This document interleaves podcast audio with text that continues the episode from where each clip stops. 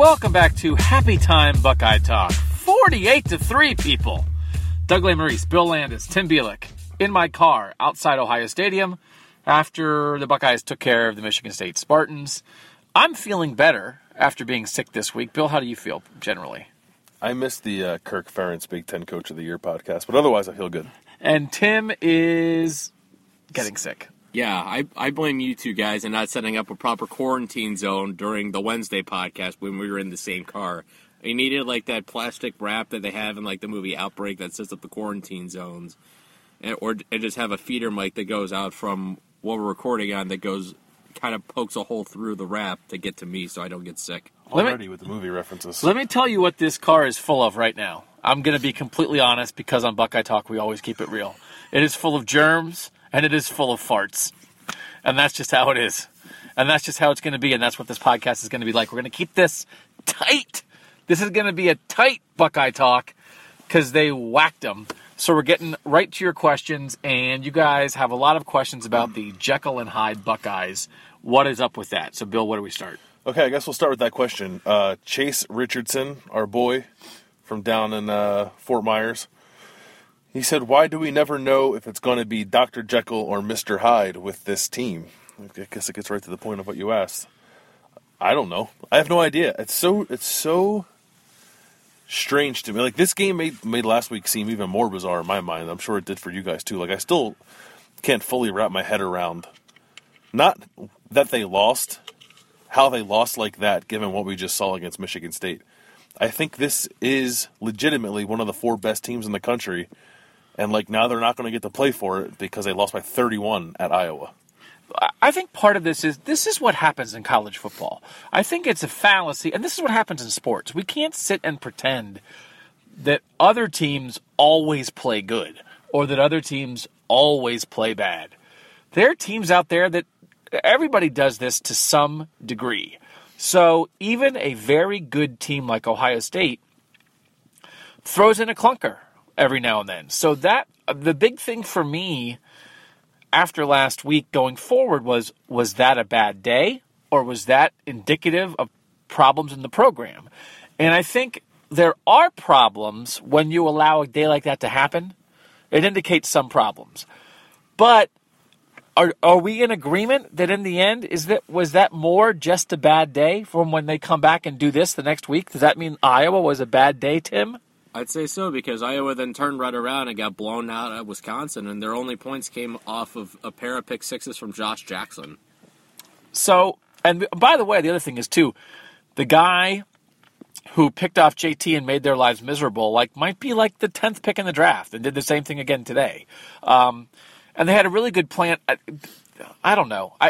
Stuff happens. I do think they had a poor plan last week. I think they had a poor plan, and then some things went against them. The JT pick to start the game, Bosa getting ejected. Some things like that went against them, and then they had a poor defensive scheme, and they had a poor plan of attack that didn't involve the tailbacks enough. And that's on the coaches. But it doesn't mean they're a terrible team, but I think there were some coaching letdowns, and I want to jump to a question real quick that I had noticed, Bill. It's from somebody with some Iowa insight, talking about how Ohio State had an arrogant defensive game plan last week and didn't blitz enough. Yeah, I'll find it. It's, here, where is it? Well, we got a question from Dave Fitzgerald who said, Iowa has fewer offensive yards than plays today against Wisconsin. Ohio State just housed Antonio by 45. What happened last week? And then John Miller, whose handle is Hawkeye Nation. I think he's actually a media guy for Iowa, actually. Let's see. He's the founder and publisher of HawkeyeNation.com. Almost 42,000 Twitter followers. So. Yes, and seems very unbiased. He said, Ohio State came in with an arrogant defensive plan, fewest blitzes against Iowa in that game of any team all year. What I don't remember. I know, Tim, you said that last week that they weren't blitzing enough. No, it seemed like they were trying to win the game by rushing just four, and it seemed like it didn't work. Whereas today, you know, they came with some more blitzes, and the fact the first sack by Malik Harrison, who I wrote about after the game, you know, him and Tuff Borland stepping in for the injuries to Jerome Baker and Dante Booker. Which we'll get to, because that also is a topic, but yes, continue. He made a nice play off the edge to sack Brian Lewerke, and there was another one where Chris Worley made a nice move, kind of rotated from the outside to get to the middle, came in free on Lewerke. So it's clear they tried to blitz a little more. They were a little more aggressive in this game, which I think was important. You know, it established the tone early, and it made Michigan State very uncomfortable passing when they couldn't run the football anymore. But I do. I mean, they learned from it. They gave the ball to the tailbacks today on offense, and they blitzed a little more on defense. I think they got caught up a little bit on both sides last week in what they thought they could do. They thought they could get four-man pressure with the defensive line, and so they didn't do other things that teams had done against Iowa, and then that didn't really work. And they thought they could throw it because they had been focused on throwing it so much this year, and they were so focused on throwing it they didn't run it. So, you know, that's going to be one of those. If this team doesn't make the playoff, people are going to be talking about the Iowa loss for a long time. Mm-hmm. It was a bad game plan. It was a bad game plan on both sides by veteran coaches. So Greg Schiano has coached in the NFL. Kevin Wilson has been a head coach. Urban Meyer is one of the best college football coaches of all time, and they kind of blew it with the game plan at Iowa, and I don't know what else to say about that other than they got better this week. So, I mean, we laid it on them last week, and you still lay it on them, but to me, this I said last week, did Urban Meyer lose his edge? And I think allowing that Iowa game to happen is some indication of some part of that. I think there's a version of Urban Meyer out there in the past that maybe would not have allowed that game against Iowa to happen. But they got the edge back. Can you imagine if we were sitting here today and they got whacked again? People would be freaking out. So it was a really bad day last week with the bad game plan. But this showed you who they still are and still can be. I think it showed you who they really are, like who they actually are. They did a thing is angry Ohio State, the best team in the country, and people took that the wrong way. Like we weren't making an argument that Ohio State right now is the best team in the country. We were making the argument that when Ohio State plays like that, it can be the best team in the country, and I think that's true. But no, I mean I agree with all you said about Iowa. I don't want to rehash what you said. I think it was a very, very poor. I do think this, like you said they didn't lose on emotion last week. I think they lost partly on emotion, but I think they lost mostly on their game plan. I do think they were flat, and that was kind of evident from the beginning. But yeah, that was a horrible game plan, and they lost because of it. And then they had a really good game plan today, I thought, against a much better Michigan State team, I think. Michigan State team that's much better than Iowa. So we'll hit this quick, and then we want to talk about this game. We know it's very complicated, emotional time. It really is. It can be hard to be a sports fan. There are conflicting emotions. That's real. That's real. But as we play briefly counselors to our loyal Buckeye Talk audience, which by the way was down this week. You guys weren't vibing on it as much this week after the big loss. Hope you guys pick it back up a little bit after the big win. Would you advise people to take this as, yay, bounce back, or, oh, what could have been? I think I'd go with bounce back and maybe a little bit of yay in there because... Optimistic Tim, baby, he's back.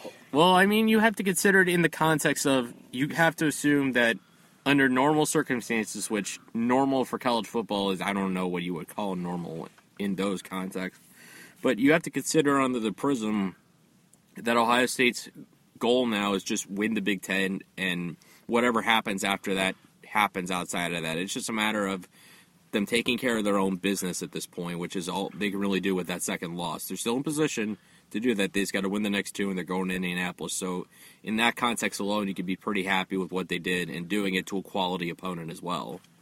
Hard disagree. Hard disagree. Yeah, they can still play for the Big Ten championship. That's awesome. Good for Ohio State. You can get another trophy. Players get a ring for that. And that is important. I don't mean to minimize that. You blew it. You had one of the best teams in the country, and you lost by 31. And a loss that we'll do some playoff talk. A loss that I still think is insurmountable in terms of that conversation unless crazy stuff happens. So enjoy the rest of the season. Next week's going to be boring. Enjoy the Michigan game. Enjoy the Big Ten title game if you get there. But do so knowing that you blew it. Can I explain what is on the table here? What Ohio State in the college football playoff era has a chance to be. 2014, barely scrape in by a miracle because you kill Wisconsin in the Big Ten championship game, and then you win it. 2015, clearly one of the four best teams. Sabotage yourself, don't make the playoff.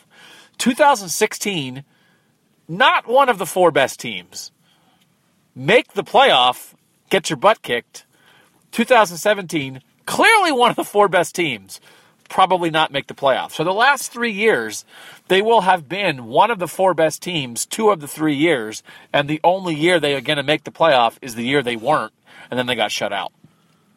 Yeah, and I do feel like I know you think Penn State should have been in the playoff last year, and I guess I agree with that kind of based on their resume, but there was no other team in the playoff era, I think, who is existing the way Ohio State is existing with these kind of... It's like wonky playoff existence where, yeah, you don't get in when you should. You get in when you shouldn't. You don't win the title when you're great, and you get there when you're just kind of okay. Yeah, crazy. Okay, what else we got? Okay, real quick, John George at Sleuth_Dog said status of Damon Arnett for next week. Damon Arnett got hurt in the second quarter. Urban Meyer said it is a thigh bruise and like a significant thigh bruise. Whatever that means. I saw Arnett walking out of the locker room after the game. Like, he wasn't on crutches or anything like that. He was limping. Someone said to him, "Are you walking home?" And he said, "Yeah." So I think he's okay. I would expect that he'll play next week. Was walking home? He said he was walking home. Yeah. He was. He had a pretty good limp, but he wasn't on crutches, and he didn't have, like, a brace or anything like that. But he got on the bus? He didn't. No. Like, he was out there late. Like, you remember the bus left Billy Price? The bus, I think, also left Damon Arnett. Really? Yeah. So we do interviews after the games with guys, and then they come down and they meet with their family. And if you don't have to do interviews, you just come down and meet with your family. And then they have buses right outside the gate at Ohio Stadium, and those buses take the guys back to the Woody Hayes Athletic Center. And Billy Price, they always tell us, one more question, two more questions, whatever. Wrap it up. And a guy like Billy Price is so nice. And guys like us are so annoying. We always have one more. We squeeze in. So Billy Price came down, and the bus was gone. So I don't know how he was going to get back, but now that you've told me this story, I'm going to imagine in my head that Billy Price carried Damon Arnett to the Woody Hayes Athletic Center, because that is the kind of freaking guy that Billy Price is. I'm going to have a gigantic Billy Price story early next week, Monday or Tuesday. So look for that. All right, so Damon Arnett's okay, and Booker and Baker sound like they should be back next week as well. Yeah, they should be good to go next week. Shelby Goldman, someone walked by the car and scared the crap out of me. Shelby Goldman says, agree, disagree. Even if Ohio State closes the season with more impressive wins like today, it's delusional to think they can erase the embarrassment of Iowa-Oklahoma losses and make the playoff. So I think two things are at play here. One is, if you're the champion of the Big Ten, there are only 5 power conference champions. That means something. If you are the champion of the Big Ten, that means something. However, I also don't know if there's this big group of 2-loss teams, and we're talking about a 2-loss team getting in. Why would it be Ohio State? People are sort of well, if this team loses and that team loses and whatever, it's then all those teams are going to have 2 losses also. Why would Ohio State necessarily win the battle of 2-loss teams if we get to that point? We've never had a 2-loss team in the playoff. Maybe we will this year, but Tim, would they win a battle? And we don't know who's going to be in the battle, but if they're a Big Ten champ with 2 losses, theoretically, how strong is that 2-loss case if they're in that battle? Depends how many other 2-loss champs there are, and one example I'll give is the Pac-12. Nobody in the Pac-12 has more than 2 losses, and I could argue pretty easily that the Big Ten is a far better conference than the Pac-12. So I would say a 2-loss Big Ten champion would mean way more than being a 2-loss Pac-12 champ. Then you have to look at the Big 12. If Oklahoma and TCU split, now we're getting into advanced chaos theory right here. If Oklahoma and TCU split, they play tonight, Saturday night, say they meet again in the Big 12 title game, they have to split those games because one-loss conference champion will always get ahead of a 2-loss champ. So in reference to Shelby's question, I agree that it's a little delusional only because They're not in control of their own destiny. They need things to happen, and a lot of things. Yeah, I think it's pretty delusional. I was having an argument in the press box with... Bill, why are you that way? Can't you just watch the game in peace? Why do you have to get in fights all the time? Because Ari Wasserman brings it out of me. Oh, my God. Yeah. Okay. And he seemed to think that any playoff talk surrounding Ohio State is absurd. And maybe I'm putting words in his mouth. So, Ari, if you're listening to this, I apologize, and hello. I don't think it's absurd. It's like borderline absurd, but I don't think it's quite to that point. Ohio State is a two-loss conference champ in a comparison with Oklahoma would lose. I think as a two-loss champ in comparison with anyone from the Pac-12, I think they would win. And I think with anyone from the Big 12 outside of Oklahoma, they would win, or at least have a very good chance of winning. And I even think as a two-loss conference champion in what I think we can agree is probably viewed as the best conference by the committee. Might even have an argument over a Notre Dame team with one loss and no conference championship. So I don't think it's completely crazy. I would not bet in favor of it. I think it's highly unlikely, but it's not impossible. We don't want to spend too much time on it. I would imagine once all these results are in from the weekend, and we see what things look like Tuesday night, we might talk about it next midweek on the Midweek Buckeye Talk coming up in a couple days. You just have to see, because as Tim said, you need a lot of stuff to happen. So we'll see how much stuff starts to happen. And I just think it's to play the game of like, well, at this moment they need these 7 things to happen. It's like, well, why don't we wait and see if 3 of them happen? So then we're only talking about they need these 4 things to happen. But I think absurd. It's not absurd, but I don't want to waste a ton of breath on it, even though it can be fun, because it's pretty convoluted at the moment. Yeah, it's maybe a little absurd today. In a week, that could change. I mean, we were talking about the insane scenarios that have to happen. The ball's already rolling on that a little bit. Washington lost last night. Georgia lost tonight to Auburn. So the ball is rolling a little bit. Still a ton of things have to happen, but, you know, it's a week-to-week thing. You know, what could be delusional tonight? You know, all of a sudden we go into Michigan week, and all of a sudden maybe it's not so delusional. But they have to get into the top 10 first for this to even be a discussion. But I do think the point is taken that Iowa loss is not just a loss. That hurt Penn State last year to get whooped by Michigan. And that was earlier in the season, and Penn State had a better case for, like, we're different since then. This was like a late-season destruction with an Ohio State team that is who they are. Like, there's not a million things. There weren't injuries at play. It's like, I don't know. It's like, okay, Nick Bosa got ejected and missed a half. They're not going to put Ohio State in the playoff because Nick Bosa missed a half. You know what I mean? So that was who Ohio State is. Today against Michigan State, that was who Ohio State is, but absolutely that Iowa loss was who Ohio State is as well. You cannot slough that off on something else because you got beat on both sides of the ball convincingly, and you've got to own that, and it's going to be hard to get the committee to let that go unless ever – here's the point. The committee's not going to let that go. You just need everybody else you're competing against to have as many problems as you do. Yeah. You're not going to do anything to make them forget that. It's just, is everybody else as flawed? I agree. Okay, let's get off playoff talk then, because we did get a lot of playoff questions. We'll talk more about it midweek. We got a ton of linebacker questions, so they all kind of center on the same thing. So Goon asked one. Let's see, Chris McCormick asked one. Eric Bronstein asked one. Other people did. Yeah, I got a couple. There's a ton of linebacker questions. So I'm trying to find one that kind of sums it all up. Let's see. Here's one. Buck off Leahy.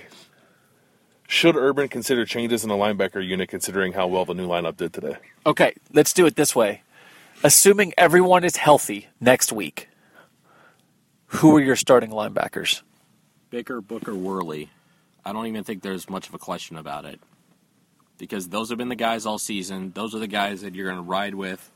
I feel like Tuff Borland, as good as he played today, really only succeeds in matchups like against Michigan State, which is a power running team. And Malik Harrison, you know, he had another great game. He had a very good game. He had a sack, but I think, you know, He does well in that rotation role. I don't know how ready he is for, you know, full-time starting duty at the moment. So I think you ride with the guys that have started all season.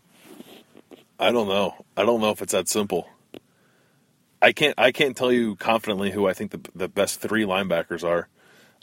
I'm pretty confident Chris Worley's in that group, but then I don't know who the other two are.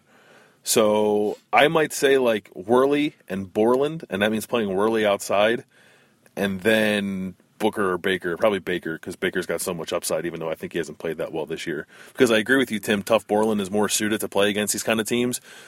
They're playing Michigan, and they're probably playing Wisconsin. Those are Tuff Borland games. So I think Borland in the middle, Worley, and Baker. I have a question real quick about Illinois' offense. Do they have an offense? They do have 11 players they put on the field on the offensive side of the ball. I couldn't tell you. Do they have a coach that coaches the offense? Probably. Okay. Yeah. And so when the ball, theoretically, when Illinois snaps the ball, they will attempt to advance it down the field. Is that correct? Yeah, I believe that is the case. I can't be certain though. Is Rashad Mendenhall on that team still? No, you know, I had a roommate in college whose last name was Mendenhall, and we called him Rashard for 4 years. Nice. Is Red Grange on that team still? No. Okay, so I would play Tuff Borland in the middle, Worley and Baker outside. Listen. Illinois is 124th in the country in total offense. All right, we stand corrected. Ahead of Tennessee. Oh, my goodness, Tennessee. They do not.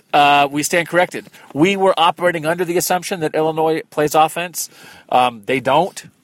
So I'm going to go with the no linebacker look. I'm going to play. Here's what I'm playing next week. Double nickel. Here's my defensive look. Nick Bosa attacking the quarterback. Denzel Ward, cover everybody. So you're just going to play 11 on 2 the whole game? 11 on 2, and I'll take my chances. I would play Borland in the middle. I think I was not sold on Tuff Borland as like a against every team, always sure thing middle linebacker, but I think the point about what is ahead, I think Chris Worley is a good player. I think he's a better player outside. It doesn't mean I don't think he's a good middle linebacker. I think Booker's been okay. I don't think Booker's been great. At this point, I'm a big fan of Dante Booker, as I said a million times personally, for what he's gone through with this program and the injury he suffered last year, and I think he's a good guy who does the right things. I think to win down the stretch until you face some crazy spread team, I think your best chance to win is Tuff Borland in the middle, Chris Worley and Jerome Baker outside, and then if you want to play, if you're a little uncertain about Baker in coverage and you want to play Harrison and Worley and nickel, I would be okay with that instead of Worley and Baker and nickel. I would be okay with that. You need Jerome Baker on the field because Jerome Baker is extremely talented. And then I think also it's sort of a loaded question. I said, who would you start? I think all five are going to play because they have. So just because you might start somebody doesn't mean Dante Booker doesn't get a series here and there, doesn't mean Harrison doesn't come in and nickel. But I would make that move, Borland, Baker, Worley. Eric Bronstein asked, and this to continue with the linebacker talk, whether or not moving Worley inside in the first place was a error in managing personnel and why was the move made. I think, like, clearly Worley, Booker, and Baker were the three best linebackers, and they were just trying to find the right mix to get those three on the field. And they probably didn't think Tuff Borland was ready at the beginning of the year, which is fair. So, but in hindsight, I do think that moving Worley to the middle was a bit of a mistake. I just think he's much better on the outside. Like you said, Doug, I don't think he's horrible in the middle, but he just seems much more natural as an outside linebacker. So in hindsight, I think it's easy to say it was a mistake, but the reason they made that change in the first place was to get the guys they thought were the three best on the field. And your middle linebacker is your quarterback. He's your captain. So it's like you put the veteran in there. We've seen that. I've seen that in the past year. You kind of put that guy in there, and even if it's not the exact fit in sort of terms of like the skill set, I think it made sense. I don't think you could have put – what's Borland? This is his second year? Yeah, he's a redshirt freshman, so I can understand, you know, not playing him at middle linebacker right away because we knew nothing about him until he comes in the Army game, funny enough, in relief for Worley and plays well. And so he's a different player now than he would have been at the beginning of the year, and I just don't think they had another option. I don't – I don't know what else they could have done. I mean, your other middle linebacker is Baron Browning, who's a true freshman. And I think there was a time where maybe you thought Justin Hilliard might be a guy there, but his career hasn't really gone maybe as people expected. So I don't think that you could not have put Tuff Borland out there at the start of the year. So maybe it was a mistake, but I think it was a mistake they had to make. I don't know what else they could have done. Yeah, I agree. Okay. Scott Duda. Duda. How did we get kick coverage cleaned up after struggling for much of the year? You put better players on the kick coverage team. Austin Mack and Malik Harrison. And Dante Booker was on it last week. I actually forgot to look and see who played in his place this week. It might have been... Eric Smith was out there, I think. Yeah, I think it might have been Eric Smith. I think so. Listen, they have a lot of walk-ons, former walk-ons, freshmen play on special teams, and I think you just saw like the results of guys being out there who weren't ready / shouldn't be out there. And they made the change, and they put better players out there. And this was actually a really good kick return team for Michigan State. I don't know if they have any returns for touchdowns, but in terms of like efficiency and average yards for return, they're pretty good. So that was the most impressive game I thought they had on kick coverage. And by the way, Blake Hawbeil getting it done now. Yeah, he even had one that like he kicked out of bounds, but like he kicked it out of bounds because it was like almost too good of a kick. Like it landed on the perfect spot, and like I thought it was crazy that the returner didn't catch it.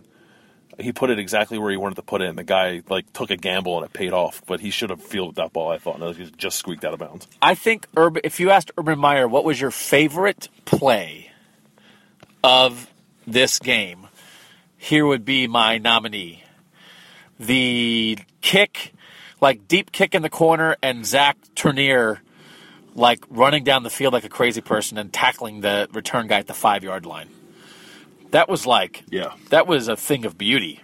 It was a good kick. It was good coverage. There were other guys in their lanes that sort of forced the returner to go where he went. And then that frickin' dude was like a shot out of a cannon and attacked the returner like it was a baby fox. And it's a bunch of rich guys with their hunting dogs, and they were tracking down the fox. Is that a good way to say it? I don't hunt. I don't know. It's hunting season, by the way.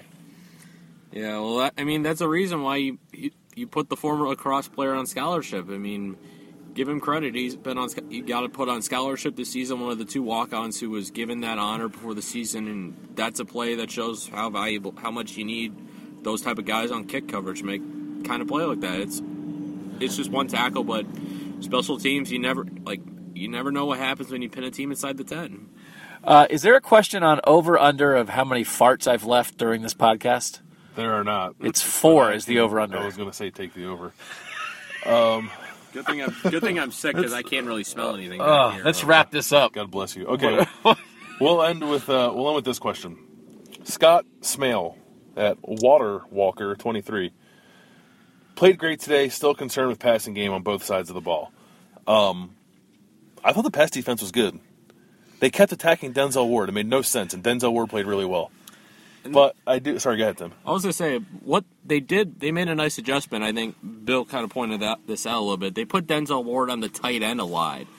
And that sounds like a terrible matchup on paper, Denzel Ward against the tight end, but that worked. You know, he had a nice couple pass breakups to the tight end. They kept attacking Denzel Ward, which I thought was interesting. I'm at the point now where I don't think Denzel Ward on anybody is a terrible matchup. It's a terrible matchup for the offense. Yeah, for the other guy. He's really good. He's going to be a first-round pick. And much credit as well to Damon Arnett before he got hurt. He had a tremendous first half. Fumble recovery. He had a pick.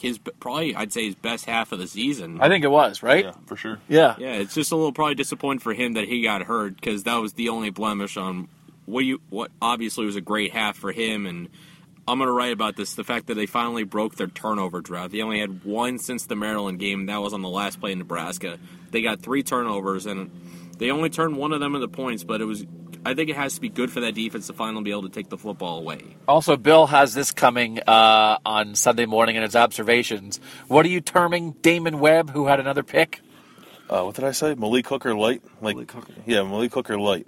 He's not Malik Hooker because no one's Malik Hooker, but if you were hoping that someone would be like a back-end defender who would worry the opposing offense because he's playing center field a little bit and tracking the ball well, I think you're starting to see some of that from Damon Webb. And I'll tell you what, like, and Greg Schiano has been talking about the safeties, but like Jordan Fuller as a guy who can line up like a corner and cover a dude, and then Damon Webb patrolling, they are getting it done. And then last week, and then it except for the game they lost by 31. The other thing, in terms of Ohio State throwing it, like they didn't even try today. And I was like getting in a fight with people on Twitter during the game. Listen, we are as – and I muted somebody. And you might know who you are. I muted somebody too. Just don't be annoying. I don't like to block people, but I will mute the bejesus out of you because I'm not on this earth to have you annoy me on Twitter, especially in the middle of a game. And, like, I get it. Like, you know, you want everything to be perfect, but, like, don't be annoying about it. And then also, by the way, if we're a little, I muted somebody else, and you know who you are. If you're just, like, okay, we wrote about the team last week. They were terrible. We wrote things about them. They had a lousy day. And now it's like, oh, blah, blah, blah, blah, blah, blah, blah, blah, blah, blah. They won. And it's like, yeah, they were much better today. It doesn't take away last week. So you don't have to be a jerk about it. And I don't block you unless you swear, but I will mute you, and then you are just bellowing into nothingness, and you can tag me forever, and I'm not going to see it. So there. Thanks for being a loyal Buckeye Talk listener, though. I'll see it and make sure that Doug sees it. Yeah, he'll point it out to me. So here's the thing. JT Barrett won, threw a perfect deep ball to Ben Victor, dropped it right in his lap for a touchdown. Previous to that, I had given him credit for putting up two deep balls that drew pass interference calls, and somebody was like, oh, yeah, that terrible throw to, I think it was to Johnny Dixon in the middle of the field, the super underthrown one. Yeah. Here's the deal on the super underthrown one, okay? JT was on the move. He was scrambling. He saw his receiver in the middle of the field, one-on-one. And on the move, he gave his receiver a chance. He wasn't going to throw a perfect ball there, but he trusted his guy to either come back and make a catch or maybe draw a penalty. Why not take a shot? You have to take shots like that. And if you want every ball that's thrown 25, 35, 40 yards down the field to be a perfect pass, go play Madden. That's not how it works. It's not how it works in Madden either.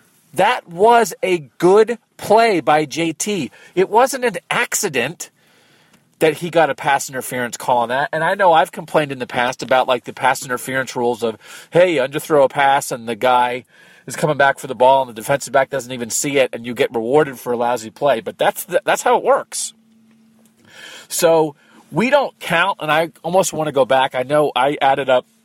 When I was doing the 5 reasons Ohio State would win, I went back into the passing chart that Tim does every week, and I added up all the throws that Tim had tracked of everything. He does it left, center, right, and different yardages. All the throws more than 20 yards down the field, 12 of 40 this year, okay? They want to be around 50%. That's not close to 50%. But what I don't know is how they count it, and I'm sure they take it into account. And I don't know how often this happens, the pass interference calls. Because every time you chuck it down the field and you get a free 15 yards, that does not go in J.T. Barrett's ledger. That's 15 yards, baby. That's 15 yards every time, and they've had a multiple of those. And when you are doing something because, A, you're making a good throw and forcing them to get pass interference, or you're making an iffy throw, but what the heck, why not, let's see what happened, and you get pass interference, that counts. That's yardage. And I know they account for that in some way, and they probably put that in their formula so that they're closer to 50%. But just because JT Barrett is not dropping dimes like he's Y.A. Tittle doesn't mean that you've got to get in my timeline and start complaining about JT Barrett's accuracy in the middle of a 45-point win. Listen, nobody complains about JT Barrett more than us. That's not true. Who complains more about JT Barrett than we do? Ohio State fans. Oh, yeah, Ohio State fans. But we're realistic. We are always realistic about JT. We are realistic. Yeah. We told you when he was bad. We told you when he was good. So today he was nothing.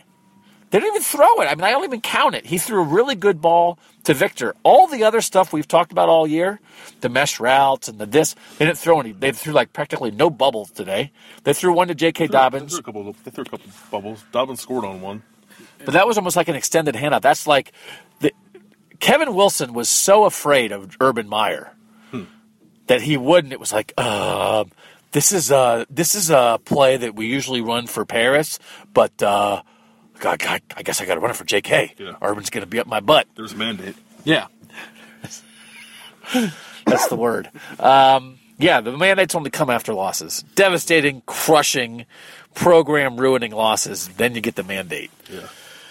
Stuff happens. What are you going to do? Yeah. All right, so we'll get into playoff talk down the road as it's warranted. We're not going to waste a lot of time on it. It's not absurd. It's just early at the moment. So let's see how stuff plays out. Time will tell. Hey.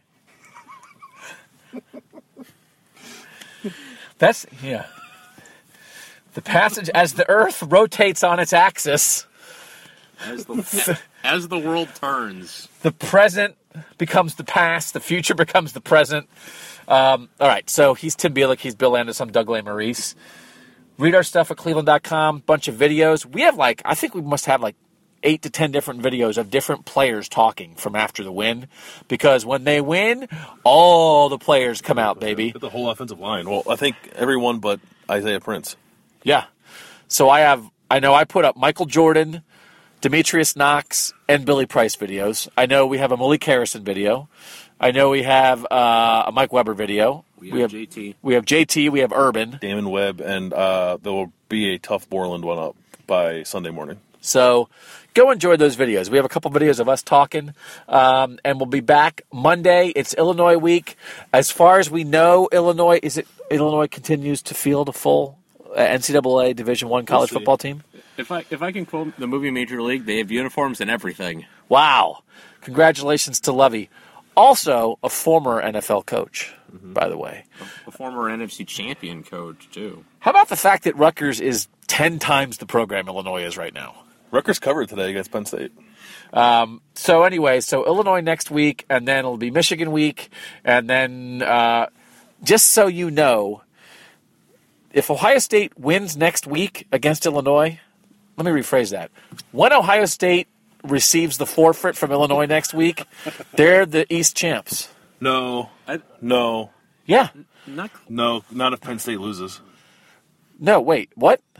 So Ohio State holds all of the multiple team tiebreakers. So there is a scenario in which Ohio State can beat Illinois, lose to Michigan, and still go, but that is contingent upon Penn State winning out, which would create a three-way tie in the Big Ten with Ohio State, Michigan, and Penn State, I believe. And then the tiebreaker is the record within the division, and Ohio State would have that because Penn State has 2 division losses. Am I saying that right? What are you, a scientist? Yeah. Penn State has 2 division losses, Michigan has 2 division losses, and Ohio State would only have 1 to Michigan. Michigan only has 2 Big Ten losses at the moment? Yeah, Penn State and Michigan State. And I'm a numbers guy. What you just had has my head spinning. It's pretty simple for Ohio State. Win and you're into Indy. So to be fair, there's not a situation where Ohio State could beat Illinois and then rest all its starters for the Michigan game to gear up for the Big Ten championship. Correct. I'm just kidding. Yeah, People are driving off the road. This isn't the NBA. No, it's the Michigan game. Okay, thanks for listening, you guys. Go read our stuff at cleveland.com. We're your cleveland.com coverage team. Subscribe on iTunes. Subscribe where all fine podcasts are stored. Follow us on Twitter at BillLandis25, at Tim Bielek. I'm in my wrap-up phase. Hold on. Let me finish the wrap-up part. At Tim Bielek, at Doug LaMaurice. Okay, say that other thing now. Okay, so, you can subscribe on iTunes and Google Play and all those fun places. If you are someone who listens on SoundCloud, which I don't think there are many, but if you are one of those people, that will soon no longer be an option for you because we're migrating it away from SoundCloud. Eventually, not tomorrow, but soon. Is that migration because we're going to start making so much money off the podcast? Yes. Okay. Woo! Big day. Thanks to you guys. For Bill, for Tim, I'm Doug. And that was Buckeye Talk.